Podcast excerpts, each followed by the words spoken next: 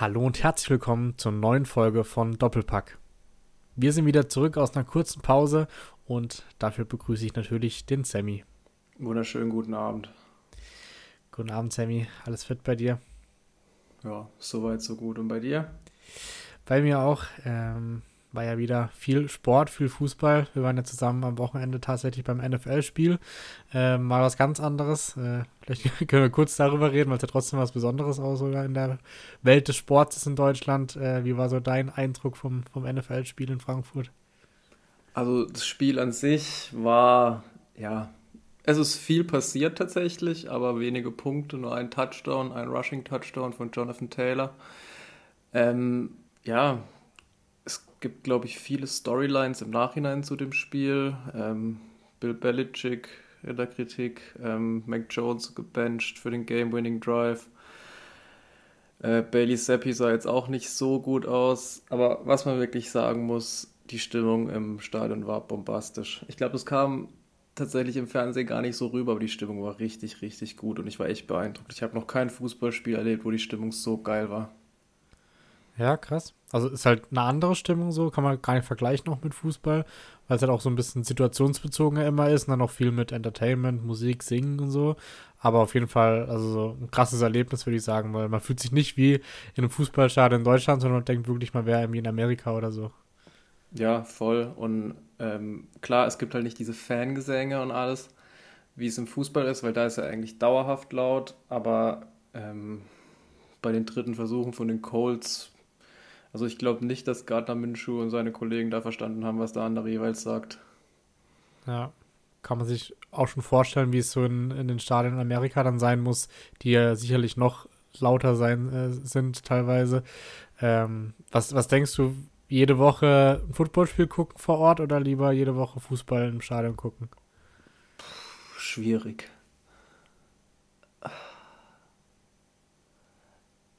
Ich glaube, dann letztendlich doch lieber Fußball, weil Football sich doch relativ lang zieht im Stadion, muss man sagen.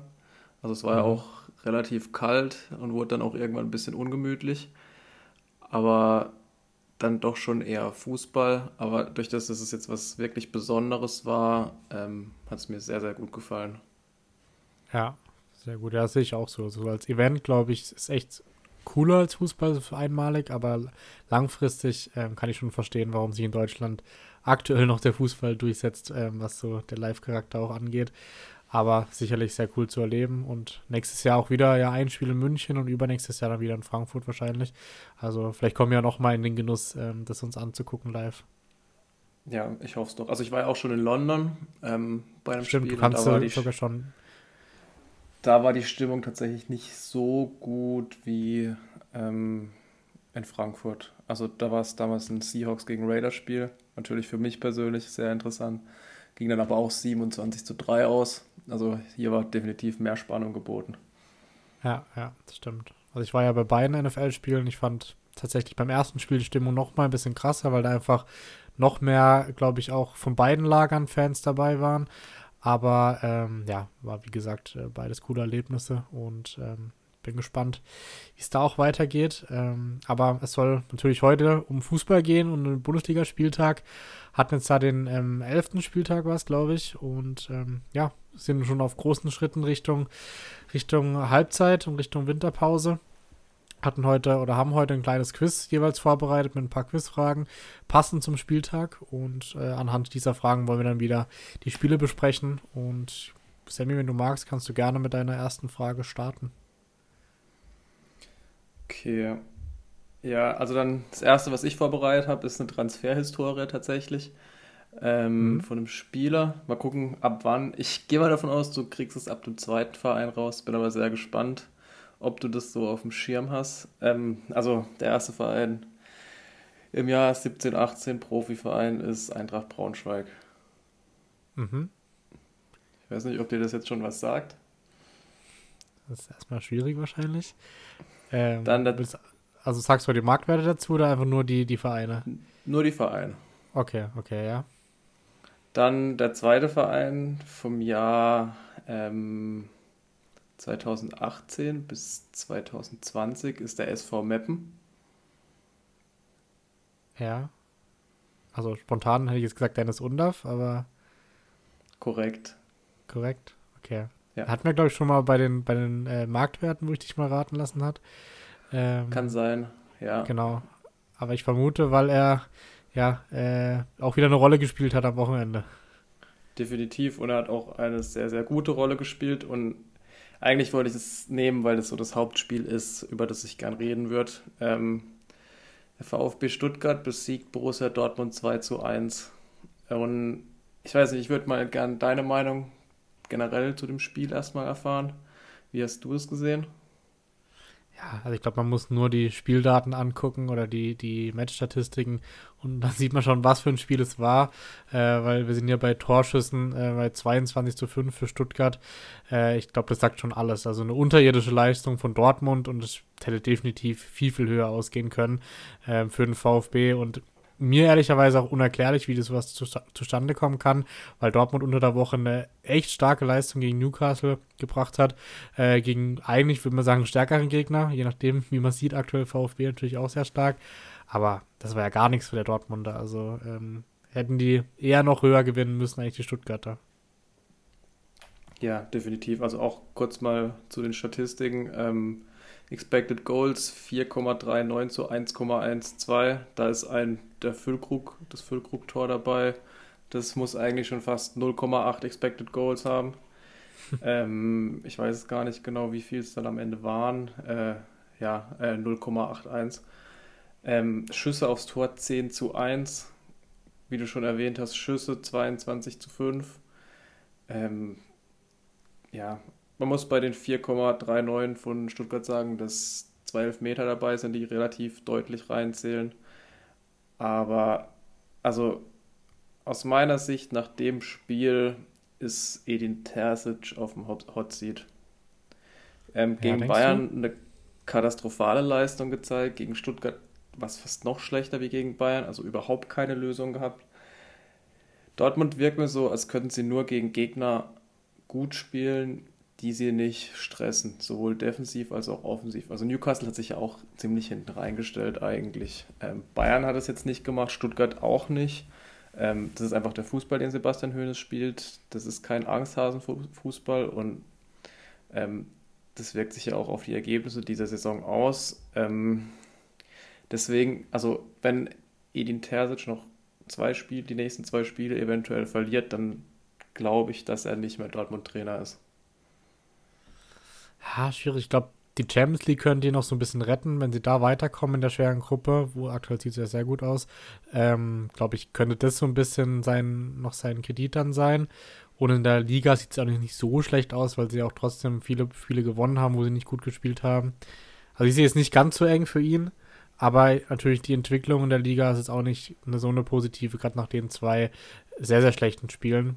Aber wie gesagt, ich glaube, Champions League könnte ihn so ein bisschen retten noch. Ja, man muss auch einfach sagen, die Kaderzusammenstellung von Dortmund ähm, in der Offseason war auch katastrophal. Oder, also sehe ich so zumindest, weil ähm, Rami Benzebaini spielt die letzten Spiele, steht komplett neben sich. Ich glaube, der hat noch kein einziges gutes Spiel diese Saison gemacht.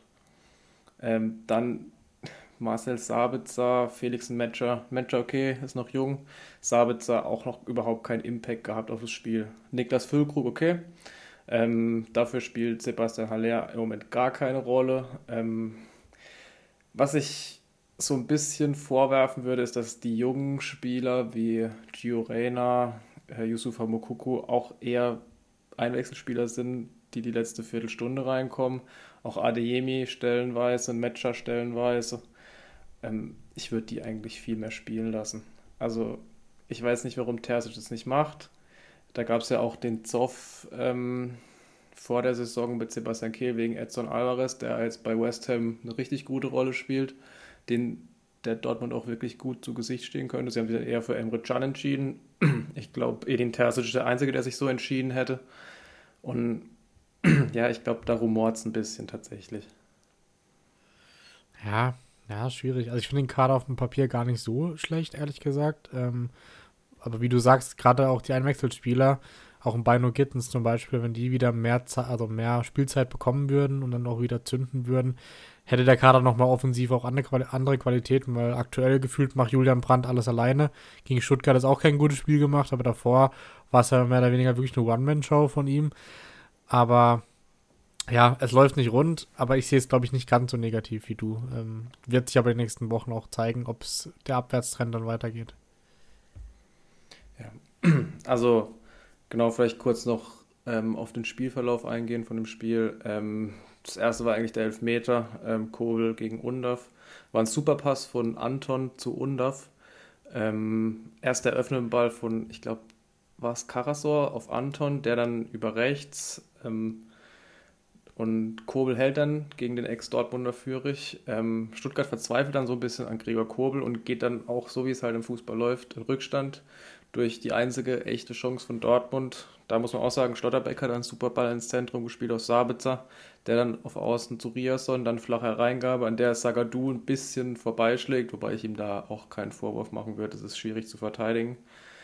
Stuttgart kommt dann relativ schnell wieder zurück, ähm, keine sechs Minuten, dann Undav mit dem Tor, Assist von Jamie Leveling, war auch ein klasse Ball von Ito, Leveling hält sich da dann Benzebaini vom Leib, der da in der Situation wieder mal nicht gut aussieht, ähm, dann guter Schnittstellenball auf Undav und dann äh, Kobel mit dem Foul gegen Silas, ähm, Glück, dass er nicht gelb-rot sieht in der Situation. Und dann kommt der Mann, der die letzten Wochen gefehlt hat und hat einen Traum ein, Serhou Girassi. Und ja, der steht jetzt bei einem Schnitt von zwei Komma null vier Toren pro Spiel. Das heißt, er wird auf diese äh, pro neunzig Minuten, das heißt, er wird auf die Saison gesehen achtundsechzig Tore schießen, wenn er jedes Spiel gespielt hätte. Ja, dass dann Girassi direkt per Elfmeter trifft, ähm, beschreibt natürlich sehr gut dann die Saison von, von Stuttgart ähm, und somit ein sehr, sehr verdienter Sieg äh, der Cannstatter. Und ich habe auch direkt ähm, eine passende Quizfrage für dich, Sammy, zu dem Thema. Und zwar, ähm, wer und wann hat zuletzt als Dortmunder Torhüter einen Elfmeter gehalten vor Gregor Kobel am Wochenende? Vor zehn Jahren Roman Weidenfeller gegen Schalke null vier. Woher weißt du das? Ich habe es tatsächlich mitgekriegt am Wochenende. Also ah, okay. Das wurde mehrmals auch erzählt, deswegen. Okay, ja, ich habe es mir schon gedacht, aber ich wollte es trotzdem mit reinnehmen, weil ich schon krass finde, einfach genau zehn Jahre lang keinen Elfmeter gehalten von Dortmund. Ja, das ist eine sehr, sehr lange Zeit. Da könnte man jetzt argumentieren. Ich weiß gar nicht, wie viele Elfmeter haben sie denn gegen sich gekriegt in der Zeit. Keine Ahnung, aber ja. Einige bestimmt. Es ist schon... Also eine sehr, sehr lange Zeit, um keine Elfmeter mehr zu halten. Wem muss man denn da einen Vorwurf machen? Roman Bürki? Ja, Marvin Hitz vielleicht noch, ja, ab und zu. Aber gut. Vielleicht. Wer war denn noch vor Bürki und Weidenfeller? Also wer war da Torhüter zwischen den beiden? Das ist eine sehr, sehr gute Frage. War da überhaupt jemand? jemand? War das direkt Bürki nach Weidenfeller? Ich weiß gar nicht mehr. Nicht genau. Ah, hier, äh, Mitch Langerack, oder war, war der mal erster Torhüter? Ja, aber nicht so wirklich lang, oder? Ja, okay. Auf jeden Fall zehn Jahre spricht nicht für die Torhüter, die dazwischen lagen. Nee, definitiv ähm, nicht. ja, ja, sehr gut. Ähm, dann äh, hatte ich direkt eine passende Quizfrage dazu. Und ähm, willst du dann direkt beim nächsten Spiel weitermachen, beziehungsweise zur nächsten Aufgabe von dir gehen, ähm, fürs nächste Spiel dann wahrscheinlich? Ja, dann ähm, ist das eigentlich eine relativ simple Quizfrage tatsächlich. Ähm, welcher Spieler der Bundesliga ist der mit den meisten wichtigen Pässen? Ich kann dir auch sagen, wie viel es sind, neununddreißig. Jetzt am Spieltag? Oder? Nee, in der ganzen, also die Saison ganze bisher? Saison, ja. Okay, ähm... Also wer kommt dir so als erstes in den Sinn? Ich würde sogar auf einen Leverkusener tippen. Ist das richtig? Nee. Okay, also da hätte ich irgendwie gesagt, Xhaka, Palacios oder Wirtz, so einer von den drei, aber dann wohl nicht. Ähm, dann irgendwie Xavi Simmons hätte ich noch im Kopf von Leipzig. Auch nicht. Ist denn offensichtlicher oder, also, oder kommt man eher nicht drauf? Ah, man kommt tatsächlich eher nicht drauf. Also, ähm... Es ist ein Franzose. Ähm, ist es ein Verteidiger? Nee, auch nicht. Ein Mittelfeldspieler, ein rechter Mittelfeldspieler. Ah, dann ist es wahrscheinlich äh, Franck Honorat. Genau, ja. Okay, ja, doch, macht's. Habe ich glaube sogar schon mal gehört, aber denkt man es nicht sofort dran an ihn. Nee, und ich habe ihn jetzt eigentlich genommen, weil er so für mich bis jetzt der beste Gladbacher dieser Saison ist. Ähm, am Wochenende hat Gladbach vier zu null gegen Wolfsburg gewonnen ähm, und Honorat hat da auch wirklich eine sehr, sehr gute Rolle gespielt mit Tor und Assist. Ähm, kurz zum Spielverlauf vielleicht, das eins null durch den Jordan-Ersatz Chanchara ähm, nach Assist Honorat. Ähm, der Chanchara macht dann eine wirklich super Bewegung, Honorat dann mit der Flanke oder dem Pass rein. Übrigens auch ähm, der beste Flankenspieler in der Bundesliga, also Honorat hatte wirklich einen sehr, sehr großen Impact. Das zwei zu null entsteht dann durch einen Fehlpass von Koen Casteels. Ähm, Rocco Reitz, da wusste ich auch nicht, dass er das kann, vernascht dann Asta Franks ziemlich. Ähm, sah ein bisschen so aus, als würde er sich die Füße brechen, aber macht er auch richtig gut. Wolfsburg hat auch überhaupt keinen Zugriff und ähm, das drei zu null dann nach einer Ecke äh, von Netz. Casteels äh, sieht beim Distanzschuss dann ziemlich schlecht aus. Ähm, und vier zu null dann durch Player. Und ich habe das Spiel jetzt auch reingenommen, nicht mal um über Gladbach zu reden, sondern über Wolfsburg, weil auch hier, ich sehe hier in nächster Zeit eine Trainerdiskussion. Ja, war ja auch das Thema mit, ähm, mit äh, Arnold und mit äh, Franz, der jetzt ja teilweise auch wieder für Arnold gespielt hat, sehr überraschend. Äh, da hat man so ein bisschen auch schon raushören können, dass es in der Kabine vielleicht nicht ganz so gut läuft, schon bei den Kapitänen, beziehungsweise äh, den teilweise Kapitän Casteels ist ja dann auch Kapitän, ähm, draußen lässt und der so gar keine Rolle mehr spielt. Spricht auch nicht unbedingt für die Mannschaft und ich sehe es auch ähnlich wie du, dass bei Wolfsburg vielleicht auch intern brodeln könnte, was das angeht. Ähm, ja, sehe ich auch so. Ähm, der D F B-Pokal hat ein bisschen drüber weggetäuscht. Es sind jetzt aber trotzdem in der Bundesliga fünf Spiele ohne Sieg. Das letzte war das zwei zu null gegen Frankfurt. Ähm Und ja, irgendwie hat Jonas Wind so am Anfang ähm, drüber hinweggetäuscht. Aber also für Wolfsburg geht es jetzt tatsächlich bergab. Und nächste Woche Leipzig, die werden noch was gut machen wollen. Dann Bochum, die auch nicht so schlecht drauf sind. Dann wieder Gladbach im Pokal. Das konnten jetzt drei sehr, sehr schwierige Spiele für Niko Kovac werden. Ja, voll. Also ich sehe auch vor allem die Probleme, ehrlich gesagt, so ein bisschen darin, dass einerseits ähm, Lovro-Meyer nicht zündet bisher, für den sie sehr, sehr viel Geld ausgegeben haben. Dann äh, die Außenspieler sind quasi nicht existent. Also ähm, ich glaube, Czerny hat bisher keine Rolle gespielt. Wimmer ist immer wieder verletzt gewesen. Wer spielt noch auf Außen ähm, dort? Ähm, Kaminski. Kaminski, aber auch, er hat, glaube ich, noch gar keine Rolle gespielt diese Saison. Nee, der war letztes Jahr also, eigentlich besser. Also war, hat genau, etwas gespielt. Genau, der war eigentlich gesetzt. War zwar unsichtbar immer, aber war trotzdem gesetzt. Ja, ja. Aber jetzt, also dass ich, ja, jetzt Paredes hat jetzt gespielt am Wochenende, aber auch jetzt nicht gut gespielt. Thiago also Thomas, da sehe ich, ja. Genau, also von denen kommt da wirklich gar nichts. Da ist Wind eigentlich der einzige Lichtblick gewesen äh, in der Saison. Ähm, Swanberg jetzt auch nicht gespielt, weil er, glaube ich, angeschlagen war. Aber ja, also ich sehe da auch große Schwierigkeiten auf den VfL zu rollen in den nächsten Wochen. Ja, und also der Fußball von Niko Kovac ist ja sowieso nicht so attraktiv. Ähm, es ist ja jetzt ein Trainer frei geworden, den würde ich tatsächlich in Wolfsburg sehen. Ja. Können wir sicherlich gleich nochmal drüber reden. Ähm, ich hätte aber noch eine Quizfrage auch zu dem Spiel, um es dir ein bisschen einfacher zu machen. Sage ich jetzt schon mal, dass es zu dem Spiel ist. Ähm, ist dann wahrscheinlich gar nicht mehr so schwer zu erraten, aber ähm, das war, gab tatsächlich an dem, ähm, bei dem Spiel das, das härteste Tor der Saison, ähm, also mit der höchsten K M H-Anzahl. Da würde ich dich fragen, wer es geschossen hat und ob du mal schätzen willst, wie viel K M H es war. Muss ja fast Honorat gewesen sein, oder? Genau, war der Spieler, den du auch schon angesprochen hast. Ähm, was denkst du, wie schnell war sein Tor? hundertfünfundzwanzig? Ja, sehr gut geschätzt. hundertsiebenundzwanzig tatsächlich. Okay. Also nicht, nicht schlecht. Ähm, ja, also war auch das schnellste oder das äh, ja doch härteste, schnellste Tor der, der Saison bisher. Täuscht aber auch nicht drüber hinweg, dass Casteels nicht gut aussah bei dem Tor. Nee, ja, das stimmt tatsächlich. Ähm, ja, Gladbacher in dem Sinne ein sehr, sehr überraschender Sieg, aber ähm, ziehen damit auch vorbei an Wolfsburg. Ähm, punktetechnisch jetzt beide bei dreizehn Punkten nach elf Spielen. Ähm, und ja, wenn du magst, können wir gerne weitermachen, entweder mit dem Union-Spiel oder mit deiner nächsten Quizfrage. Nee, dann machen wir doch, bleiben wir doch bei den Trainern, oder? Ähm, gerne, ja. Nach dem vier null am Wochenende gegen Leverkusen ähm, haben sich Urs Fischer und Union Berlin getrennt. Ähm, nach dreizehn von vierzehn Spielen, die, also vierzehn Spiele, die nicht gewonnen wurden, dreizehn davon verloren.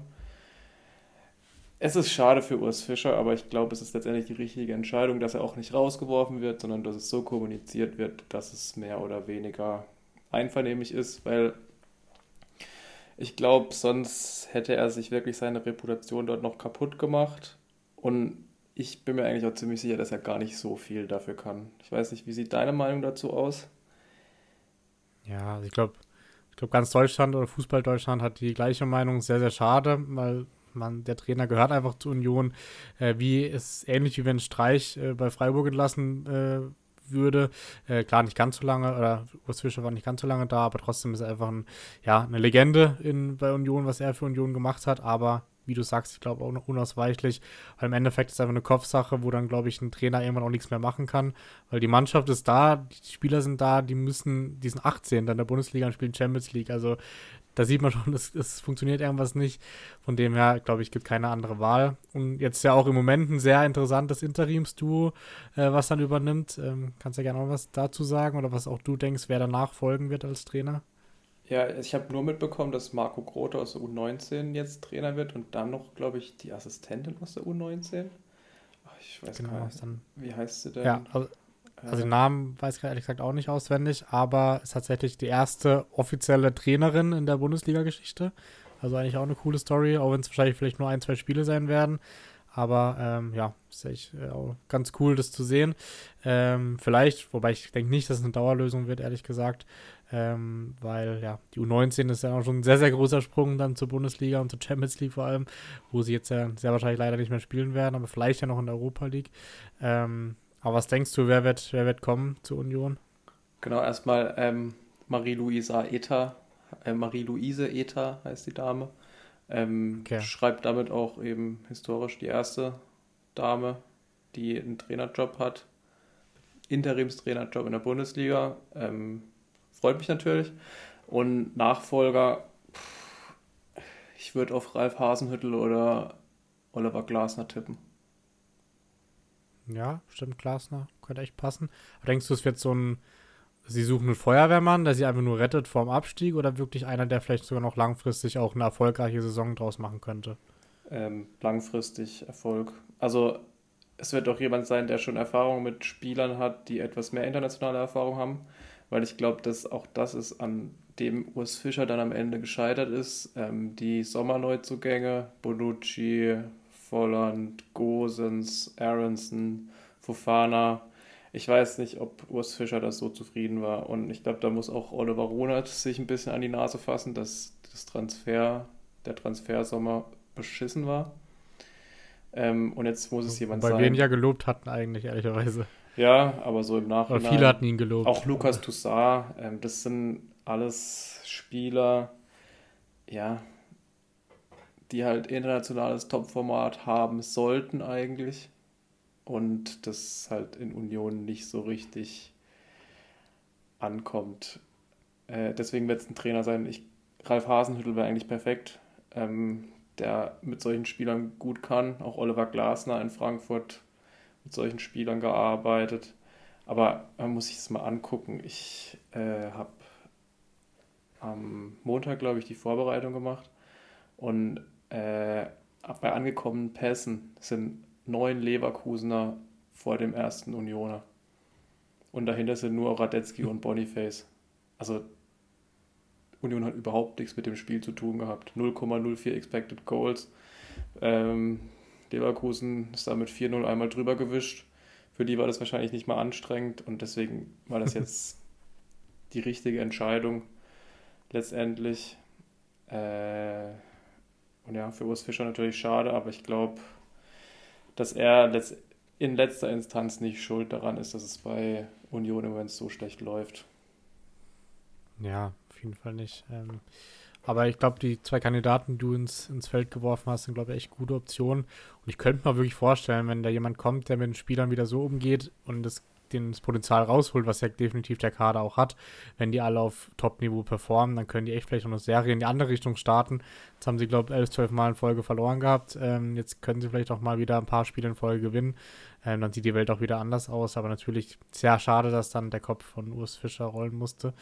Ähm, aber wenn man sich überlegt, was auch dahinter steckt, ist, lass Union mal so weiterspielen und die steigen ab, also im, im Worst Case steigen sie ab, ähm, dann ist ja auch ein ganzer Verein, der da irgendwie so zugrunde geht, weil die haben sicherlich auch neue Mitarbeiter eingestellt, haben wahrscheinlich auch die Hälfte davon keine Zweitliga-Verträge, gerade von den Neuzugängen, also da steckt ja viel dahinter, ähm, was dann noch damit zusammenhängen würde, wenn sie wirklich irgendwie Richtung Abstieg äh, gehen würden. Also ich glaube, ja, da muss auch was getan werden.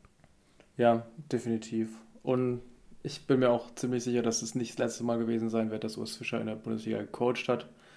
Ich schiele ja da so ein bisschen auf so einen schwarz-gelben Job, aber ja. Denkst du, der passt zu Dortmund? Ich glaube, Dortmund wird ihn holen, wenn Edin Terzic nicht mehr Trainer ist. Ob er dazu passt, sage ich nicht, aber Dortmund würde ihn das holen. Wäre wär interessant zu sehen, wie er da performen würde. Wobei, da hätte er ja auch wieder mit internationalen Stars zu tun, die auch gecoacht werden müssen in die Richtung. Ja, aber es ist Dortmund, die würden ihn holen. Bin mir ziemlich sicher. Also wenn der Job frei werden wird, dann Hasenhüttl oder Fischer bei Dortmund. Ja, ja, okay. Ähm, schnelle Zwischenfrage, Sammy. Wer war der schnellste Spieler des Spieltags? Und wie schnell war er?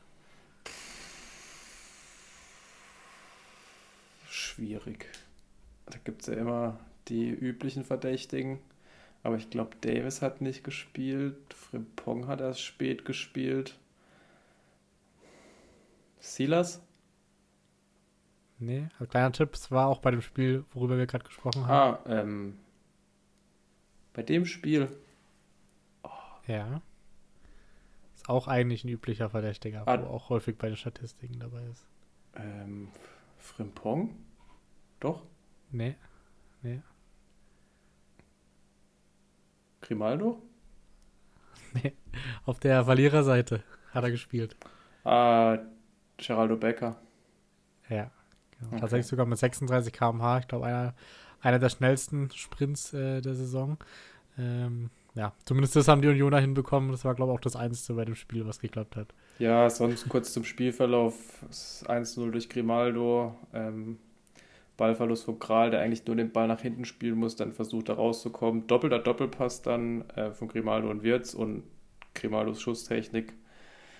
Glaube ich, hat jeder schon mal angesprochen. Ich habe es im Training versucht, ich kann niemals so schießen. Da würde ich, da wird alles kaputt gehen bei mir. Ähm, Wahnsinn, was für eine Schusstechnik er hat. Ähm, Kosunu und Tar dann zwei zu null und drei zu null. Ähm, Beim zwei null muss man sagen, es war keine Ecke. Boniface wurde vorher angeschossen. Ähm, beim drei null dann Röno, der im Nebel rumfliegt. Und vier zu null dann der junge Teller ähm, nach einem lehrbuchmäßigen Konter. Und Union war in jedem Zweikampf gefühlt zu spät dran. Ja, ich glaube, arg viel mehr kann man dazu gar nicht sagen, ehrlicherweise. Also Wahnsinn, was Leverkusen da macht. Haben, äh, was ich gelesen habe, sogar den Startrekord jetzt eingestellt von der besten Bayern-Saison aller Zeiten. Also nach elf Spielen einunddreißig Punkte, ist schon enorm. Also ähm, Bayern mit zwei Punkten nur dahinter, also gar nicht schlecht, aber dann halt auch schon sieben Punkte auf Platz drei auf Stuttgart. Ich glaube, äh, so deutlich war es mit den ersten zwei Mannschaften auch schon lange nicht mehr. Ähm, ja, willst du dann mit deiner dritten Frage weitermachen? Ja, wenn du mir vor der Saison gesagt hättest, dass Leverkusen sieben Punkten vor Stuttgart ist, hätte ich dir das geglaubt, aber nicht in den Ausmaßen bei beiden Teams. Das stimmt tatsächlich, ja. Ähm, ja, kann ich gern machen. Ähm, das sind so ein paar Fakten, die nacheinander kommen. Es wird mit jedem Fakt ein bisschen leichter für dich. Ähm, der erste Fakt ist, der Spieler ist der die Nummer eins dieses Jahr in Blocks in der Bundesliga mit fünfundzwanzig Stück. Also so Blocks im Sinne von Zweikampf, oder? Nee, ge- geblockte Schüsse. Ah, okay, okay, ja. Ähm, dann... Äh, ähm. Okay, ja. Was soll ich, soll ich, soll ich direkt raten, oder? Kannst gern machen, wenn du es schon weißt. Geblockt, geblockte Schüsse. Ähm, ist es von einem Spiel, wo wir noch nicht drüber geredet haben? Ja. Okay. Geblockte Schüsse. Ähm. Boah, ich rate jetzt einfach mal ähm, Kim von Bayern. Mm-mm, nee. Ähm, ja. Dann, er kam vor dieser Saison in die Liga, also ist in, im letzten Transferfenster in die Liga gekommen, war aber vorher schon mal in der Bundesliga. Okay. Das heißt, er war vorher im Ausland und kam dann wieder zurück. Genau. Aber ist es ein Verteidiger? Ja. Boah. Ähm, geblockte Schüsse. Ist von Bochum Verteidiger? Bernardo oder so? Stimmt, ja. Echt? Okay. Mhm, Bernardo. Die letzten Fakten wären gewesen, er ist auch die Nummer eins in gewonnenen Zweikämpfe in der Liga, kam aus Salzburg und ist Brasilianer. Okay. Ich finde, bei ihm ist echt auffällig, ich finde, er ist einfach zu gut für Bochum, ehrlicherweise. Ja, und es, also ich er sehe ist, ihn schon bei einem besseren Verein. Und er ist der Spieler, der bei Bochum, finde ich, immer heraussticht. Also wenn ich ein Bochum-Spiel sehe, und es waren leider viele, weil viele in der Primetime kamen, war Bernardo immer zu sehen und hat immer, finde ich, ein richtig gutes Spiel gemacht. Ja, voll. Also ich, vielleicht wechselt er sogar schon im Winter, wenn andere Vereine auch, auch das gesehen haben. Aber im Sommer, glaube ich, definitiv, wenn er so weiterspielt, ist er nicht mehr in Bochum. Ja, also glaube ich auch zum Spiel kurz gegen Köln, ähm, eins zu eins, ähm, das eins null durch Daschner, ähm, auch nach einem geblockten Schuss und äh, eins eins dann durch Davy Selke. Ähm, Assist von Meiner, aber das war auch der einzige gute Angriff von Köln. Bochum hätte den Sieg sowas von verdient gehabt. Das sagen auch die Expected Goals, drei Komma sieben acht zu null Komma neun vier. Ähm, ja, auch in dem Spiel kann man bei Köln über den Trainer reden, so langsam. Ja, ist ja das Thema, was wir hatten mit, stimmt, können wir eh noch drüber sprechen, mit äh, Bo Svensson, Urs Fischer und ähm, Steffen Baumgart. Zwei von drei sind tatsächlich schon weg, Sammy. Und wir haben, glaube ich, gesagt gehabt, Bo Svensson wird der Erste sein, der geht. Und danach weiß ich gar nicht mehr, wie, wie wir es gesagt haben. Aber ich glaube, wir hatten sogar die Reihenfolge ausgesagt, dass Baumgart noch am meisten Kredit hat in Köln. Ja, und ich glaube auch, dass es so bleibt. Bei ihm gehe ich tatsächlich nicht davon aus, dass er gefeuert wird. Ähm, für ein Samstagabend-Topspiel war das Spiel nicht wirklich gut. Aber ich denke mal, weil es der elfter elfter war, hat Köln das Abendspiel bekommen. Äh, ja, bei Köln läuft auch echt viel richtig schlecht im Moment. Ähm, letzte Woche hatte ich so ein bisschen Hoffnung, da war es wieder ein besseres Spiel, aber Bochum hat dominiert. Bochum auch wieder mit Viererkette gespielt, das läuft auch deutlich besser. Ähm, auch Philipp Hofmann kommt so langsam wieder besser rein, Kevin Stöger ein gutes Spiel gemacht, Quateng nach der Verletzung ist ja, glaube ich, der Rekordeinkauf sogar von Bochum, wenn mich nicht alles täuscht. Ähm, aber ja, also so wie das im Moment aussieht, ähm, würde ich sogar Bochum zutrauen, dass sie die Klasse halten. Ja, die also werden sicherlich zwei Mannschaften sein, die auch äh, gegeneinander gegen den Relegationsplatz auch spielen werden. Ähm, ja, also für Samstagabend Topspiel. Ich glaube, die Tatsache, dass ich freiwillig gesagt habe, ich schaue das Spiel nicht, ähm, sagt schon einiges aus über das Topspiel des Spieltags. Ähm, hab dazu auch tatsächlich eine, eine, eine Fun-Fact-Frage oder Quizfrage für dich. Äh, und zwar, wann hat Köln denn zuletzt am elfter elfter zum Karnevalsbeginn ein Spiel bestreiten müssen? Kann man ja schon fast sagen, für die Köln-Spieler und für die Fans. Ich gehe mal davon aus, vor sechs Jahren. Nee, tatsächlich vor dreiundzwanzig Jahren im vor Jahr zweitausend. Vor dreiundzwanzig Jahren, okay. Ja, also da war die Liga oder die D F L bisher gnädig und hat die Spieler feiern lassen ähm, am Spiel am elfter elfter Aber dieses Jahr, das erste Mal seit dreiundzwanzig Jahren, mussten sie wieder ran. War ja nicht so unerfolgreich, ging ja einigermaßen. Ja, also sie haben schon schlecht gespielt. Also vielleicht haben sie ja, am Abend vorher noch ein bisschen Karneval ja. gefeiert, so wie das Spiel aussah, aber wenigstens einen Punkt geholt, ja. Vor allem in Bochum ist ja noch, ist ja noch okay. Ja, also eigentlich war es ja. nicht verdient gewesen, muss man auch dazu sagen. Ja, das stimmt. Aber wird eine harte Saison für beide. Also sechs Punkte, neun Punkte im Moment. Äh, sieht nicht so gut aus.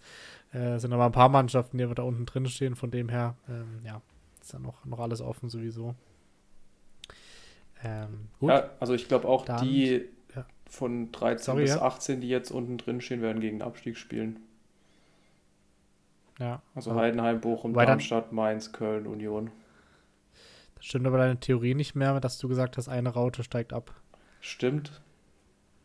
Das hat sich jetzt anders Bremen noch mit rein. Ja, Bremen vielleicht noch mit Bremen auch noch. Ähm, Stichwort Bremen, sollen wir bei Bremen bleiben oder hast du noch eine Frage? Ähm, ja, ich habe tatsächlich äh, jetzt schon offensichtlich, aber ich habe noch zwei Fragen quasi passend zu dem Spiel mhm. Bremen gegen Frankfurt. Ähm, und, äh, die erste Frage wäre, welches Tor war mit zwei Komma zwei Prozent das unwa- unwahrscheinlichste Tor des Spieltags? Also wenn es um das Spiel geht, ähm, ich glaube, sonst wäre es auch ein bisschen hart gewesen, die Frage auf, auf, auf alle Spiele. Eigentlich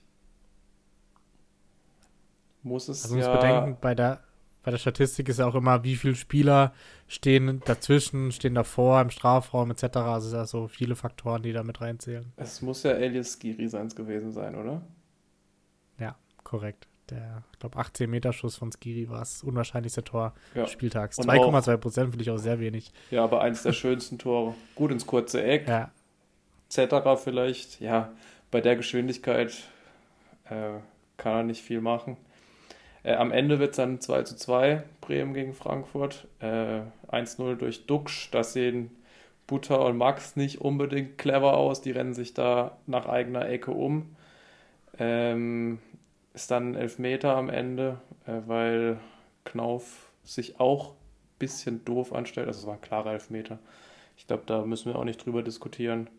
Das zwei zu null dann für Rafael Boré. Ich glaube tatsächlich, dass sich sogar viele Frankfurter da gefreut haben, dass er ein Tor schießt. Ähm, Weiß hat, ich jetzt nicht. Doch, glaube ich schon. Ich glaube, er hat noch relativ viel Kredit in Frankfurt. Und ja, aber nicht, aber gegen Frankfurt sollte er nicht treffen. Im Kopf hat er, glaube ich, in Frankfurt auch sehr, sehr selten getroffen. Ja, er hat sich, er hat sich ja entschuldigt, alles gut. Ich glaube trotzdem, dass er in Frankfurt... Er wird Frankfurt, glaube ich, auch gut tun dieses Jahr. Ja, ich glaube, sie hätten ihn auf jeden Fall behalten, hätten sie gewusst, dass Kolumor nie geht. Ja, das denke ich auch. Aber auch zum Tor, Pacho klärt da nicht gut, wobei... Man kann auch drüber diskutieren, Skiri und Larsen haben da relativ viel Abstand zu der letzten Linie. Also es klappt nicht mit dem zweiten Ball und Boré dann per Kopf. Äh, Knauf hat dann eigentlich die Riesenchance, äh, den Anschluss zu erzielen. Ähm, das macht dann Elias Skiri mit dem eben erwähnten Schuss. Und dann Smolcic, Smolcic nach Freistoßvariante äh, tut da, köpft den rein und... Am Ende rettet dann Kevin Trapp noch gegen Duxch. Nach dem zwei zu zwei habe ich eigentlich gedacht, dass Frankfurt das vielleicht noch dreht. Aber hinten raus hatte dann doch Bremen noch die besseren Chancen. Ja, ich glaube auch ein Ergebnis, wo im Endeffekt beide mitleben können. Klar, bei einem zwei null im Zuhause erhofft man sich eigentlich schon einen Sieg. Aber ich glaube, die Frankfurter waren am Ende dann auch ganz zufrieden mit dem zwei zu zwei. Ähm, stehen auch ganz gut da mit achtzehn Punkten. Ähm, ich habe tatsächlich dazu noch äh, ja, eine Fun-Fact-Frage zum Schluss nochmal. Ähm, und zwar ist Frankfurt jetzt das Team mit den meisten verschiedenen Torschützen in der Bundesliga-Geschichte. Äh, mit ähm, Smolcic war ja sein erstes Tor für Frankfurt. Was denkst du, wie viele verschiedene Bundesliga-Torschützen hatten sie denn in ihrer Geschichte? In der Bundesliga-Geschichte? Ja. Boah. Haben, also durch das Tor von Smolcic haben sie Schalke abgelöst äh, vom ersten Platz. Boah, da könnte ich jetzt natürlich richtig daneben das ist auch schwierig, liegen. Ja. Ich sag mal, boah, wie viele Saisons spielt Frankfurt jetzt in der Bundesliga? Boah, vielleicht so fünfzig oder so, ich kann es gar nicht einschätzen. Ich sag vierhundertfünfundsiebzig. Nee, also nicht schlecht, aber es waren zweihunderteinundachtzig verschiedene Torschützen. Nur? Echt? Okay. Ja, das ich, hätte so jetzt, viel eigentlich. Ich hätte jetzt mehr gedacht, ich hätte so mit zehn pro Saison gerechnet. Ja, ich glaube, so viel sind es gar nicht unbedingt. Also, ja, scheinbar auf jeden Fall nur zweihunderteinundachtzig laut offizieller Bundesliga-Statistik. Okay. Ähm, ja, nee, das hätte, ja, das hätte ich nicht gewusst. Ja, zum Thema Torschützen, vielleicht ein Thema, über das wir auch dann in, ja, in fünf, sechs Wochen reden müssen oder reden können, ähm, das wird der Afrika-Cup sein, weil gerade bei Frankfurt ähm, ist ja dann Mamouche, Chaibi und Skiri weg. Somit eigentlich die drei im Moment mit besten Spieler bei Frankfurt und bei anderen Vereinen ähm, auch ist dieselbe Thematik. Äh, wie siehst du die Lage? Also wir können da gerne auch in Zukunft ausführlich drüber sprechen, aber da muss ja auf jeden Fall auch was geschehen im Winter, weil sonst hast du die ersten drei, vier, wenn es schlecht läuft, fünf Spiele, deine besten Spieler einfach nicht da. Ja, Leverkusen hatte das gleiche Thema, ähm, Dortmund glaube ich auch, wobei ich glaube, das sind es nicht die wichtigen Spieler. Es ist schwierig, also man kann ja nicht nachverpflichten für die Zeit und klar, es beeinträchtigt dich auch für den Rest der Saison, weil es natürlich Spiele sind, ähm, die so nicht geplant sind und das haut dann schon immer rein, wenn vier, fünf Spiele mehr in der Saison sind. Ähm, dann muss man dir, fehlen sie ja die komplette Wintervorbereitung, ist auch nochmal ein Punkt. Ähm, es sind auch eigentlich, würde ich sagen, Nationalmannschaften, die eher weit kommen, jetzt gerade bei Frankfurt, Algerien, Marokko, Tunesien. Ja. Ich glaube, denen traut man schon was zu und es wäre jetzt nicht unwahrscheinlich, dass zwei davon am Ende im Finale stehen. Ich glaube, jede Bundesligamannschaft hofft, dass sie nach drei Spielen alle raus sind, aber ich glaube, das sind dann halt auch so Nationen in der Gruppe wie Kap Verde oder, weiß nicht, Zentralafrikanische Republik, ähm, die dann halt nicht so die internationalen Stars in Anführungszeichen haben. Ja, ich glaube, Stuttgart hat noch die besten Chancen mit Girassi bei Guinea, wo es auch nicht so die Top-Top-Mannschaft ist, ähm, von dem her. Aber ja, Frankfurt wird und muss, glaube ich, auch im Winter nachlegen, weil ich glaube, ähm, Sportdirektor hat auch schon angekündigt, dass sie mindestens ein, zwei Stürmer holen werden, wahrscheinlich auch mit Blick auf den Afrika-Cup, ähm, von dem her, glaube ich, wird dementsprechend schon auf jeden Fall was passieren, weil sonst gehst du ja in die ersten paar Wochen ohne richtigen Sturm eigentlich. Ja, also Stürmer, ja, hätten, sie, Stürmer hätten sie, glaube ich, eh nachverpflichten müssen. Ja. So oder so. Sehr wahrscheinlich schon. Ähm, können wir dann auch mal eine Folge drüber sprechen, was denn das für die Vereine bedeutet und wen wir dann irgendwie aufstellen würden oder wen wir nachverpflichten würden. Können wir gucken. Vom, in der Winterpause dann. Ähm, Das war's mit meinen Fragen. Ich glaube, wir haben noch ein, zwei Spiele, über die wir kurz sprechen können. Ich glaube, genau. Darmstadt-Mainz, weiß ich nicht, ob du dazu was sagen möchtest. Wollte ich gerade sagen, ähm, da weigere ich mich eigentlich drüber zu reden. Ähm, das war das schlechteste Spiel der Saison. Ähm, vielleicht kurz noch äh, zu der Situation in Darmstadt. Natürlich gute Besserung an die Frau von Thorsten Lieberknecht und äh, viel Kraft an die Familie. Ähm, ich hoffe, dass das alles gut ausgeht und dass wir Thorsten Lieberknecht bald wieder an der Seitenlinie sehen werden. Ähm, dann ja. Augsburg gegen Hoffenheim. Äh, Hoffenheim der erste Punktverlust auswärts tatsächlich. Ähm, wobei sie eigentlich ganz gut gestartet sind. Ähm, und auch Jes Torup jetzt, äh, ich glaube, immer gepunktet nach Rückstand, wenn mich nicht alles täuscht. Ähm, Ja, Ho- Hoffenheim stimmt. Geht in Führung durch Weghorst. Das war eine super Flanke von Bülter. Zwar hat Tietz da schlecht geklärt. Ist halt ein Strafraumstürmer und kein Abwehrspieler. Ähm, dann gab es einen V A R-Einsatz, ähm, weil auf Elfmeter entschieden wurde, meine ich. Aber Akpoguma hat den Ball an die Backe gekriegt. Und Demirovic dann zum Ausgleich. Ähm, lässt da drei Hoffenheimer stehen, ähm, schweißt den dann rechts oben rein. Kevin Vogt war da, glaube ich, noch leicht dran mit dem Kopf, verlängert den dann unhaltbar. Ähm, was so ein bisschen in den Mittelpunkt gerückt ist bei dem Spiel, war der Böllerwurf ähm, von Hoffenheimer Fans in den Hoffenheimer Block. Ähm, da kam jetzt im Nachhinein auch raus, dass ich, ich weiß gar nicht, ich glaube sechzehn oder Stück, Stück oder so verletzt wurden. Ähm, zwei achtundzwanzigjährige auch verhaftet wurden. Also ich habe das gar nicht mitgekriegt, weil ich nur die Highlights gesehen habe. Aber es muss wohl kräftig geknallt haben dort. Äh, ja, ich glaube, manche Spieler haben auch gesagt, sie haben noch nie, oder, oder hat es Felix Brüch gesagt? Felix Brüch hat es gesagt, nie so, ja. Genau, nie so einen lauten Knall in seiner Karriere im Stadion gehört hat. Ja, also ob es Hoffenheimer Fans letztendlich waren, weiß man nicht genau. Ob's, oder ob es andere Fans waren, die sich in den Block geschmuggelt haben. Auf jeden Fall, das geht gar nicht. Ich kann mich noch erwärmen für Pyrotechnik. Das sieht wenigstens schön aus, aber was das denn hinter Böller im Stadion ist, das sehe ich nicht. Ja, das stimmt auf jeden Fall. Das will man nicht sehen. Aber sonst sind, glaube ich, beide Mannschaften jetzt sportlich gesehen, glaube ich, sehr zufrieden mit der bisherigen Saison. Hoffenheimer Rang sechs mit neunzehn Punkten, Augsburg Rang elf mit äh, Rang zehn mit dreizehn Punkten. Ich glaube, die stehen beide da, wo sie am Maximum auch stehen können, oder? Ja, und der Trainerwechsel bei Augsburg hat sich auf jeden Fall ausgezahlt. Noch kein Spiel verloren seitdem. Lag wohl doch eher an Enrico Maaßen. Ja, ja, das stimmt. Ähm, ja, dann haben wir noch das Bayern-Spiel, wo wir, glaube ich, auch drüber reden können. Wo es erst so aussah, als jetzt eine Packung für Heidenheim. Und dann hat die Bayern-Abwehr der, letzti- der jetzigen Saison doch wieder zugeschlagen, so ein bisschen. Ähm, mit dem zwischenzeitlichen zwei zu zwei. Aber am Ende gewinnt dann doch die Klasse von den Münchnern. Ja, interessant war, dass Bunassar einen Startelf-Einsatz gekriegt hat und Alexander Pavlovic. Und beide, finde ich, gar nicht so schlecht gespielt haben. Also gerade Pavlovic, ähm, sehr erstaunlich, wie gut er das macht für seine siebzehn, achtzehn. Ähm, ja. ja, Bayern geht zwei zu null in Führung durch Kane, beides Mal assistiert von Sané. Ähm, den ersten schlänzt er wunderbar rechts oben rein, ähm, den zweiten dann nach Eckball. Äh, Kane, glaube ich, auf der Pace zweiundfünfzig Tore zu schießen dieses Jahr. Ähm, ich gehe mal davon aus. Denkst du realistisch, dass er den Rekord knackt? Ja, er wird den knacken, bin ich mir ziemlich sicher. Aus, außer es kommt eine Verletzung, Verletzung dazwischen, ja. Ja, das stimmt. Aber wäre also, wär schon krass, weil ich glaube, wir erinnern uns alle, wie denkwürdig der Moment von Lewandowski war, wo man dachte, okay, dieser Rekord wird erstmal zwanzig Jahre nicht mehr geknackt werden mindestens.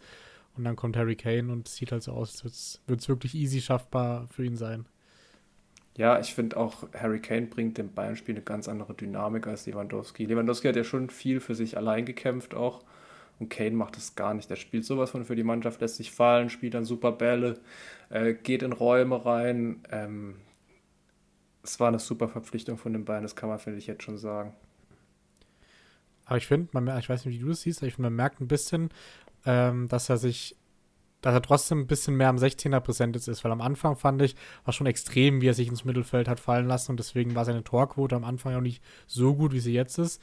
Ähm, jetzt ist er gefühlt mehr am sechzehner zu Gang und schießt deswegen auch zwei, drei Tore pro Spiel, was er vorher dann nur vielleicht nur ein Tor geschossen hat. Ich weiß nicht, ob das auch dir aufgefallen ja, ist. Ja, definitiv. Ähm, aber ich glaube, das ist auch die Ansage von Thomas Tuchel gewesen, ähm, weil er halt im Mittelfeld auch nicht so viel bringt, weil dann vorne äh, das Zentrum nicht mehr besetzt ist. Und sie ja im Mittelfeld, gerade mit Sané, ich glaube, was der an progressiven Ballbesitz hat dieses Jahr, das überschreitet alle, überschreitet alles. Und ja, also deswegen im Mittelfeld sind die Bayern stark, ähm, auch mit Pavlovic und Leimer als Doppelsechs. Deswegen äh, muss er das ja gar nicht zwingend machen und bringt den Bayern dann mehr vorne im Zentrum. Ähm, ja, das stimmt. Vorne im Zentrum bei Heidenheim spielt Tim Kleindienst, der wird dann von Choupo-Moting zum Toreschießen eingeladen, Beste dann zum zwei zu zwei innerhalb von drei Minuten. Ähm, Kim da mit einem Horrorpass, ich weiß nicht, wen er da gesehen hat, aber Bayern korrigiert. Der noch abgefälscht. Ja, das war ein bisschen eine unglückliche Situation, Situation von Kim, ähm, aber Bayern korrigiert es dann auch wieder. Guerrero, der endlich wieder zurück ist, ähm, nach einer Flanke von Leimer, die Choupo-Moting, glaube ich, aufs Tor köpft oder schießt und äh, Guerrero dann den direkt abnimmt, auch technisch sehr fein, und Choupo-Moting dann mit dem vier zu zwei nach einer Flanke von Tell. Die Flanke war super, Choupo stand dann sehr, sehr hoch in der Luft, ähm, habe eigentlich gedacht, da springt er drunter durch, aber hat sich dann hochgeschraubt und dann am Ende den Endstand von vier zu zwei markiert. Ja. Ich habe doch noch eine Frage, fällt mir gerade auf.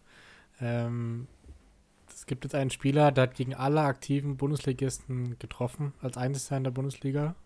Weißt du, wer es ist? Wenn das jetzt bei dem Spiel kommt, dann wahrscheinlich Choupo-Moting. Ja, finde ich überraschend, also hätte ich nicht gedacht, ehrlich gesagt.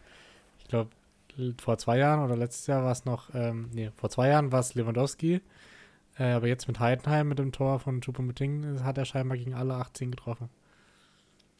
Okay, ja, ähm, gut, er hat ja auch früher für Hamburg, glaube ich, Bundesliga gespielt, für Schalke Bundesliga gespielt.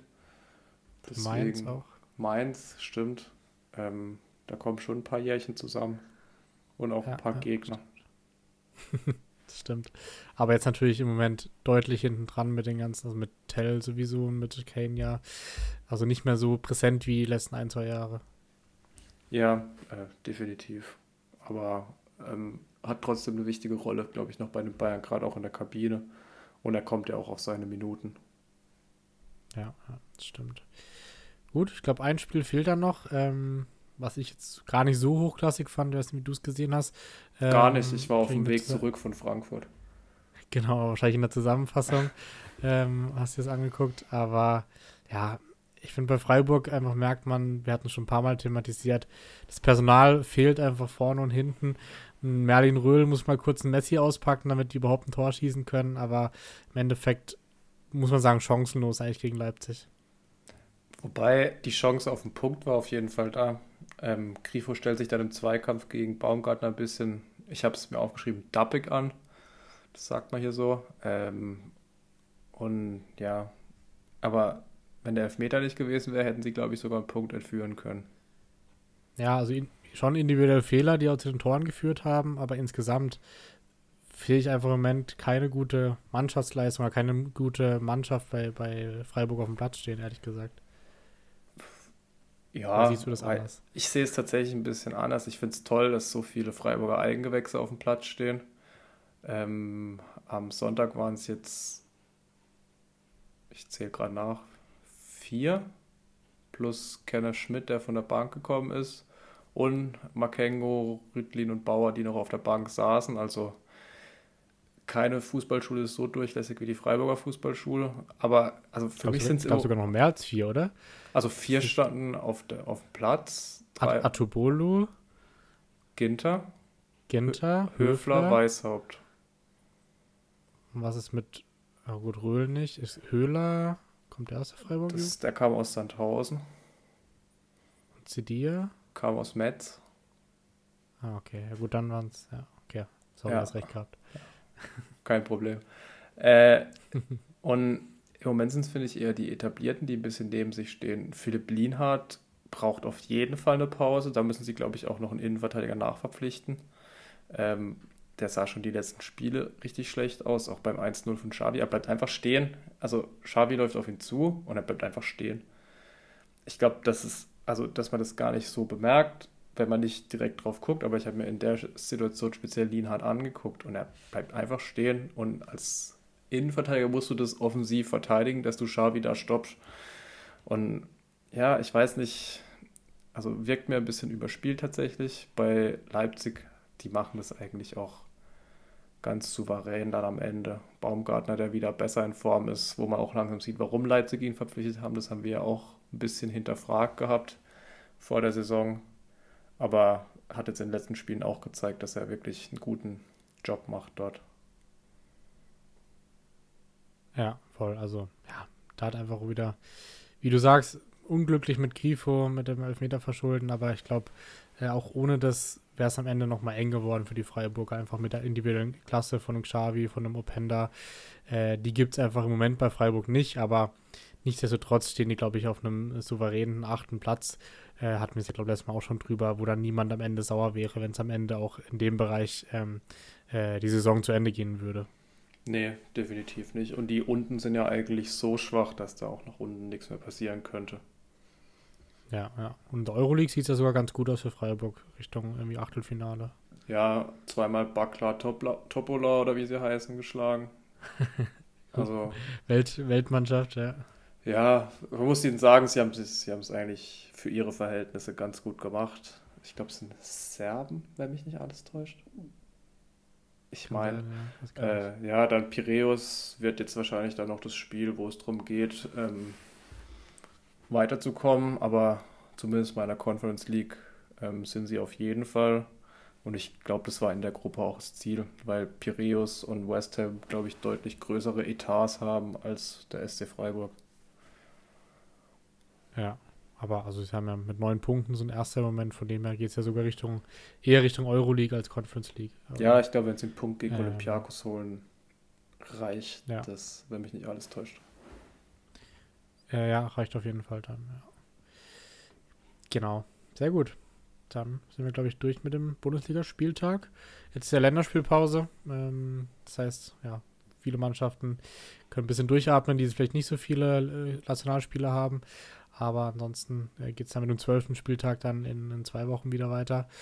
Und spätestens dann hören wir uns wieder, Sammy. Und äh, wir sehen uns und ich wünsche dir noch einen schönen Abend. Danke, wünsche ich euch auch. Ciao, tschüss. Ciao.